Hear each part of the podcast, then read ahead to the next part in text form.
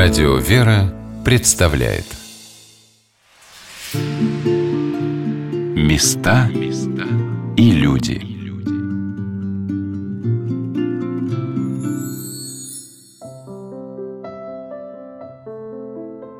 Есть на земле места, в которые хочется возвращаться вновь и вновь. Туда, где твое сердце наполняется миром и радостью, где ты встречаешься с чем-то необъяснимым словами, с великой тайной твоей души, когда она раскрывается, как благоуханная роза, согретая теплом и светом. В поселок Ракитное Белгородской области мы ехали из Курска рано утром. Немноголюдство не удивляло, уже и в провинции принимались меры, связанные с карантином, а вот свобода и пробуждение мира природы радовало на каждом шагу. Зеленеющие поля сменяли готовые распуститься сады. А на большом пруду или озере при подъезде к поселку Ракетное я впервые в жизни увидела лебединую стаю. Как будто небожители спустились на озеро утешить напуганную русскую землю, чтобы обнять и защитить ее своими крыльями, крыльями любви и молитвы. Когда мы подошли к могилке архимандрита Серафима Тяпочкина, казалось, мы убежали от погони и теперь в надежном, укромном месте – хотя к батюшкиному кресту то и дело подходили люди, снимая перед могилкой медицинские маски. Мы приехали в Ракитное за две недели до Пасхи, которая в этом году совпала с Днем памяти архимандрита Серафима Тяпочкина, старца, подвижника, святого человека, в этом нет сомнения. Настоятель Свято-Никольского храма, протерей Николай Германский, на мой вопрос, что было главным в отце Серафиме, ответил – любовь. Любовь – это самое высокое чудо, это конец святой жизни. Самое главное, чего добивается человек, которого мы потом называем святым. Это способность любить по-настоящему такой любовью, какой любил отец Серафим. Бог есть любовь. И всякий приближающийся к нему реально приобретает эту любовь все больше и больше. Чем он ближе к Богу, тем больше в нем и любви. И вот как раз-таки эту любовь чувствовали без исключения все, кто приезжал к отцу Серафиму. Иногда достаточно было однажды посмотреть на его лицо и увидеть его слезы, услышать его проповедь, чтобы у человека изменилась его жизнь. На могилке батюшки Серафима мы беседовали с методистом Духовно-просветительского центра имени архимандрита Серафима Тяпочкина Натальей Владимировной Куровой, которая рассказала, какое число людей привел уже после своей кончины сюда, в Ракитное, батюшка Серафим.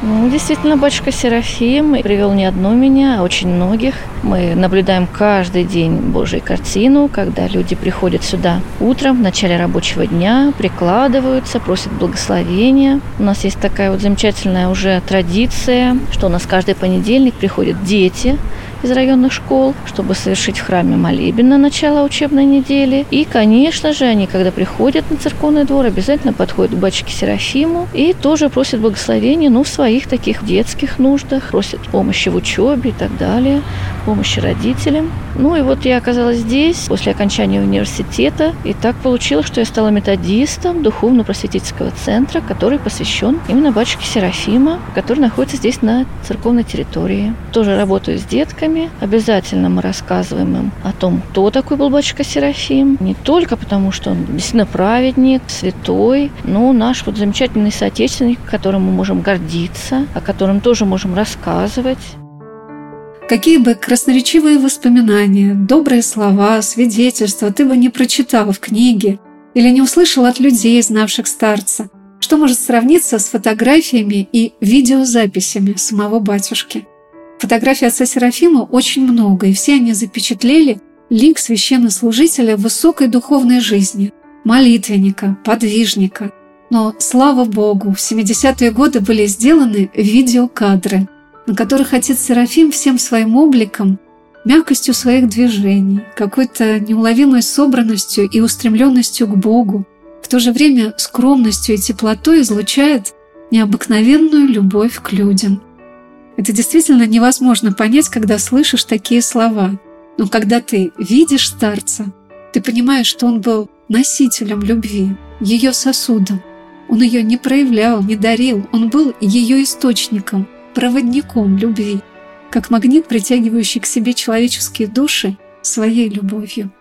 Любовь, она, эта категория не такая нерассудочная, а сердечная. Если любовь исходит из сердца, то ищущая душа, а любая душа ищет этой любви. В этом, собственно говоря, наверное, есть смысл жизни, обрести радость в этой жизни, научиться любить.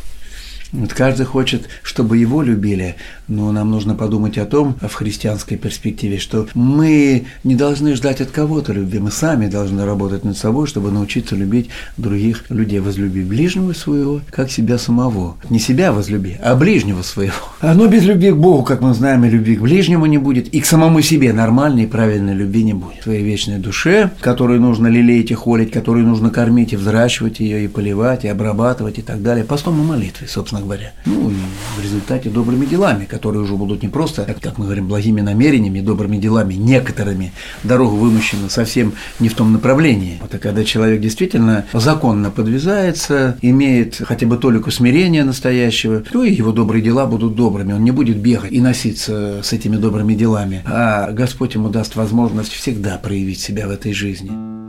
Особенной теплотой, покоряющей каждого человека, Нежностью отношения к своим чадам дышат письма батюшки. Вот строки отца Серафима, написанные ссылки своим дочерям. «Дорогие, миленькие, горячо любимые мои деточки, спаси вас Христос за вашу любовь и заботу обо мне. Деточки мои, ваша любовь – утешение мое. Теперь более чем когда бы то ни было, я нуждаюсь в этой любви вашей. Теперь для вас, доченьки мои дорогие – более доступно пониманию все мои жизненные скорби. Скорбя о себе, я скорбил и о вас. Я чувствовал, что вы нуждались в нежной, любящей матери, которой так скоро лишились, и моя скорбь земного одиночества еще более увеличивалась. Но, слава Богу, я все же имею дерзновение сказать, что отцовский долг я выполнил перед вами, доченьки, миленькие, дорогие мои и ваша любовь – лучшая для меня награда за все скорби и труды вашего воспитания. Спаси Христос. Супруга отца Серафима скончалась рано, в 1933 году от туберкулеза. Он потерял и двух малолетних сыновей, умерших от голода. Три дочери остались любящим отцом, священником, совсем еще юными, в возрасте 10-13 лет. В воспоминаниях о батюшке Серафиме меня поразил рассказ его внука Дмитрия, ставшего диаконом как в 1967 году к ним пришел человек и сказал, что отец Серафим прислал его за своим внуком. Дмитрий, не знавший о существовании дедушки, по словам мамы, пропавшим в ссылке, приехал в Ракитное, когда отец Серафим был в отъезде. И вот ночью, проснувшись, он увидел рядом с собой сагбенного, седого старца, который смотрел на него и плакал. Дмитрий увидел деда, в честь которого был назван, смотрящего на него с такой любовью, которую он никогда не чувствовал, и разрыдался. Дмитрий написал об отце Серафиме такие слова.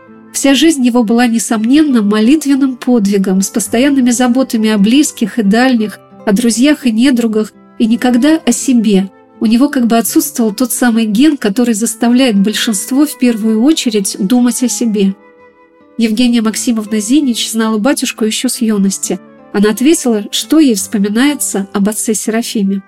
Доброта у него не было, чтобы там вот, все его одинаковые были. И он отдавал последнее. Что ему принесут, он столько по району построил домиков, поселил людей, он все отдавал людям. Ничего себе не оставлял никогда. Ходил очень скромно одетый. Никакой на ему роскоши никогда не было. А вот когда он выйдет, было, служит церковь, службу ведет, то его лицо сухое не бывает. Всегда мокрое. И храм набитый. Люди в храм не помещались, находились во дворе. И все до тех пор стояли все тихо, что он тихо разговаривал, но слышали все. Сколько он людей спасал, сколько он людям помогал. Никого не обидел ни словом, ни делом. Сам оставался без ничего, а людей благодарил. Такие искренние, простые люди встретились мне в поселке Ракитное. Так хотелось подольше побыть в келье батюшки – чтобы почувствовать тихий, молитвенный уклад жизни старца, который вмещал стольких людей. Монахиня Серафима вспоминала, как они еще послушницы приходили в эту келью утром на молитвенное правило. Мы же всегда к нему на правило, именно на утреннее правило ходили, на вечернее нет. А вот на утреннее с утра всегда приходили, молились, у той кельи читали, где вот стол стоит. Там читали, а тут люди стояли. Но не все же прям, а послушники в основном. Ну свои. вот он как-то вас учил молиться? Правила ж давал же, какие монашеские исполнять, да. Мы сидели с мать Серафимой напротив друг друга в келье старца, рядом с его кроваткой, на которой он засыпал на 15-20 минут, чтобы немного отдохнуть, а затем снова молиться. За теплым сердечным отношением отца Серафима к людям встает образ воина Христова, непримиримого и мужественного, великодушного и милосердного. Его дерзновение перед Богом и сострадание к людям было великим, а внешне это был кроткий, тихий человек. Множество архиереев, известных священнослужителей и старцев приезжали к батюшке. Архимандрит Кирилл Павлов, исхиархимандрит Власий Перегонцев, протеерей Владимир Воробьев и протеерей Владимир Вигелянский. Меня удивили слова иконописца архимандрита Зенона, расписывавшего Ракитянский храм еще семинаристом, о том, что он не задавал батюшке никаких вопросов. Ему достаточно было на него смотреть, видеть, как он живет, молится, разговаривает с людьми. Многим приезжающим сейчас на могилку батюшки людям невозможно было пообщаться со старцем, но каким-то неведомым чувством они его узнают. Нам приезжает очень много паломников. Храм наш, поскольку является памятником архитектуры, он еще является таким туристическим местом, поэтому, приезжая сюда туристы, уже в следующий раз приезжают сюда паломниками. Узнав о батюшке, тоже обращаются к нему очень часто. Набирают землю с могилки, постоянно верхний слой подновляем. Люди берут масло от лампадки батюшки Серафима, который вот горит постоянно тоже здесь на могилочке, в таком светильнике, потому что верят люди в целительную силу этого масла берут водичку из колодца, который вырыт был при батюшке, по его благословению. Находится он тоже рядом с храмом, рядом с памятником, который у нас уже стоит тоже здесь, с 2007 года, 25-летие со дня кончины батюшки Серафима. Сделан он был на Украине, привезен сюда замечательным скульптором Виктором Рожиком. И вот те люди, которые лично знали батюшку, говорят, что здесь он очень похож на себя. Мы подошли с Натальей Владимировной Коровой к памятнику отца Серафима, у которого одна рука сияет от постоянного прикладывания к ней паломников.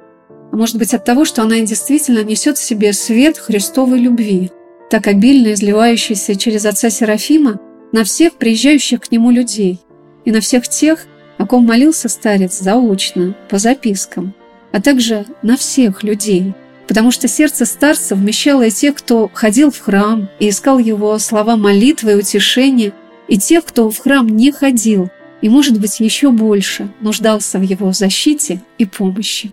Утро начиналось у нас, и шли к батюшке на молитву в келью. Вот именно сюда проходили и читали здесь правила монашеское правила выполним. Службы каждый день были, богослужения. Священников много приезжало. Бывало так, что целый хор клирос, человек 12 одних священников пели. Ежедневные богослужения, ежедневные. И батюшка Серафим. А народу ночевали в погребе, человек по 50 входило в погреб. И так, я же летом это же приехала, так и, и на поперти спали, и на земле, и под стенами, и на улице, и где только нет. Так столько народу было, приезжали со всех городов, с разных. Люди приезжали приезжали и болящие, и с вопросами с житейскими, и со всеми, и он со всеми беседовал. Но со всеми не мог, чтобы со всеми беседовал. Говорит, пойдемте помолимся, и Господь все управит. Он же что же не в силах, если до 100 человек собирается. Одни те уезжают, а бывает, что и годами люди находились здесь. Оно же даже не одним годом проходило, а годами. Места и люди.